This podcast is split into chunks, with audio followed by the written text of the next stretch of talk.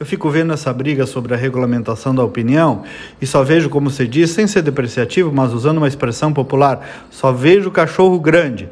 Na volta dessa mesa, grandes conglomerados de empresas e o governo um conjunto de políticos. Né? Grandes empresas agora brigando entre elas para ver quem pode mais e quem pode menos. O Google, YouTube, todas essas big techs, agora de repente preocupadas que uma regulamentação vai atrapalhar a vida delas. Só que até ontem elas mesmas aplicavam suas regras obscuras de censura. Ah, feriu as diretrizes da comunidade. E aí, a partir disso, desmonetizaram perfis sem justificativa, inibiram conteúdos, bloquearam redes e agora estão dodóis. Lá atrás eu até disse, nesse ponto concordando com o sentido do projeto de lei que aí está. Ora, se as empresas são responsáveis por bloquear alguns conteúdos, por livre e espontânea vontade, então elas são responsáveis também pelo que está desbloqueado. É uma questão de simetria fática e jurídica. Se cancelou tal fake news, supondo que seja fake news, e não cancelou, por exemplo, um crime de injúria, calúnia, difamação ou exploração sexual, então tem que responder pelo que não cancelou também. Senão vira um juízo político e seletivo, porque a rede só cancelar o que quer e o resto ser responsabilidade do usuário, aí não tem simetria. Mas em resumo, sobre essa briga. São gigantes brigando pelo domínio da conversa pública. Empresas e governos, não tem santo nessa história.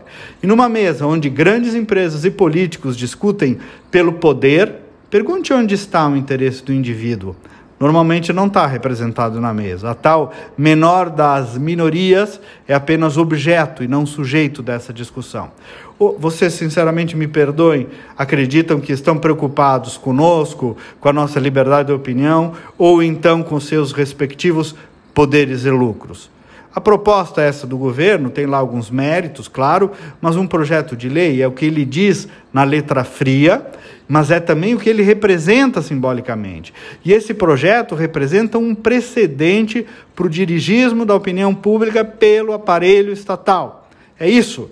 E outra coisa, não se pode esquecer que toda a legislação brasileira hoje já é aplicável às redes sociais, todos os tipos penais, todas as penas, tudo.